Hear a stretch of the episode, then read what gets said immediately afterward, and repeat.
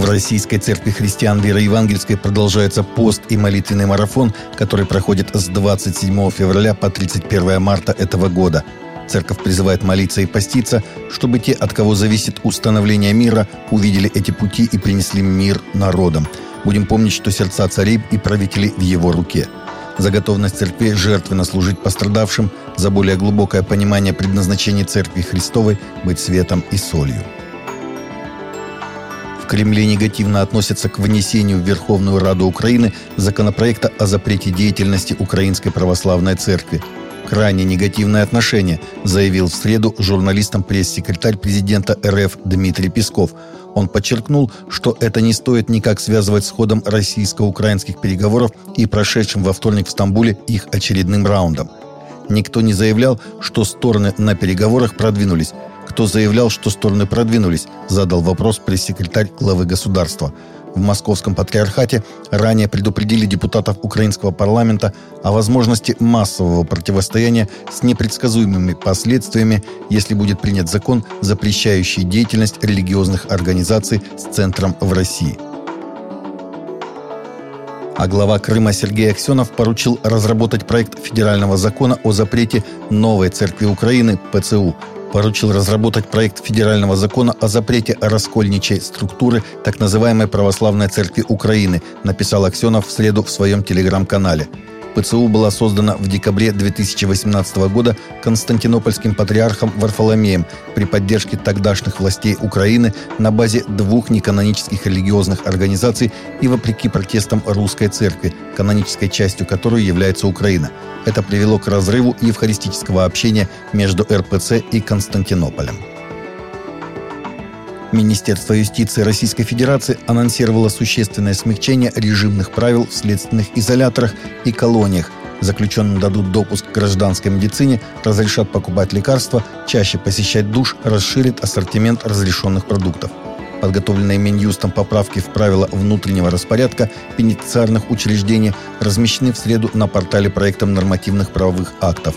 Проект также устанавливает, что для совершения в СИЗО религиозных обрядов священнослужителям разрешается проносить необходимые книги, предметы религиозного культа, в том числе евхаристический хлеб для причастия, а в нерелигиозных праздников передавать арестантам готовые к употреблению продукты, в том числе сухие кондитерские изделия, куличи, вареные яйца, приготовленные в СИЗО и не относящиеся к запрещенным. В исправительных колониях по заявлению осужденного из письменного согласия священнослужителя личная встреча предоставляется наедине и вне пределов слышимости третьих лиц с использованием технических средств видеонаблюдения. Начальник русской духовной миссии в Иерусалиме архимандрит Александр Елисов и сотрудники миссии приняли участие в акции протеста, организованной иерусалимским патриархом Феофилом Третьим с целью привлечь внимание мировой общественности к реальным угрозам, которым подвергается христианское присутствие в Святом Граде и во всей Святой Земле в целом. Причиной митинга стал беспрецедентный рейдерский захват паломнического дома Петра представителями ортодоксальной иудейской организации «Оттерет Коханим», корона священника, незаконно проникнувшими в здание и забаррикадировавшимися внутри. Политика-христианку из Финляндии, которой грозило 6 лет тюрьмы за публикацию стиха из Библии, оправдали по всем пунктам обвинения. Суд в Хельсинки отклонил все обвинения против бывшего члена правительства Пяйви Рясянен и епископа Евангельско-лютеранской миссионерской епархии Финляндии Юханы Похьелы. В единогласном постановлении на 28 страницах от 30 марта суд заявил, что районный суд не вправе толковать библейские концепции, сообщает Catholic News Agency.com. В постановлении также отмечено, что Рясянен стремилась защитить концепцию семьи и брака между мужчиной и женщиной. Суд обязал государство оплатить судебные издержки защиты в размере более 60 тысяч евро. Министр образования Бразилии Милтон Рибейро был вынужден уйти в отставку в понедельник после обвинений в коррупции.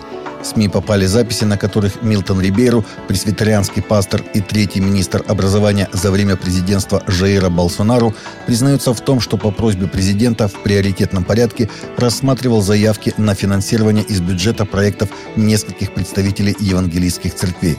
Как выяснили журналисты, двое священников-евангелистов не имели официальных постов в министерстве, однако, пользуясь связями, лоббировали выделение средств из бюджета в обмен на откаты и взятки. Милтон Рибейро, в свою очередь, отрицает, что сделал что-либо незаконное, и заявил, что подозрения в незаконных действиях должны быть расследованы.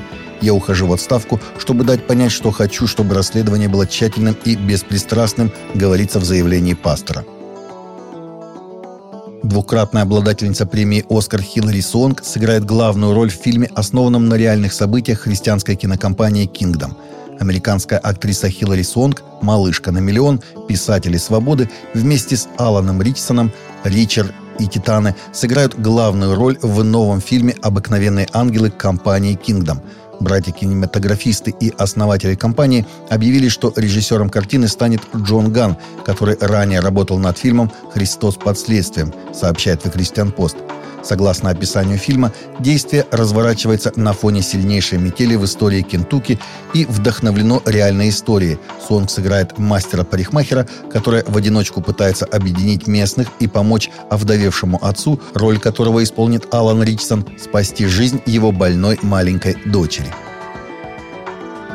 Таковы наши новости на сегодня. Новости взяты из открытых источников. Всегда молитесь о полученной информации и молитесь о мире.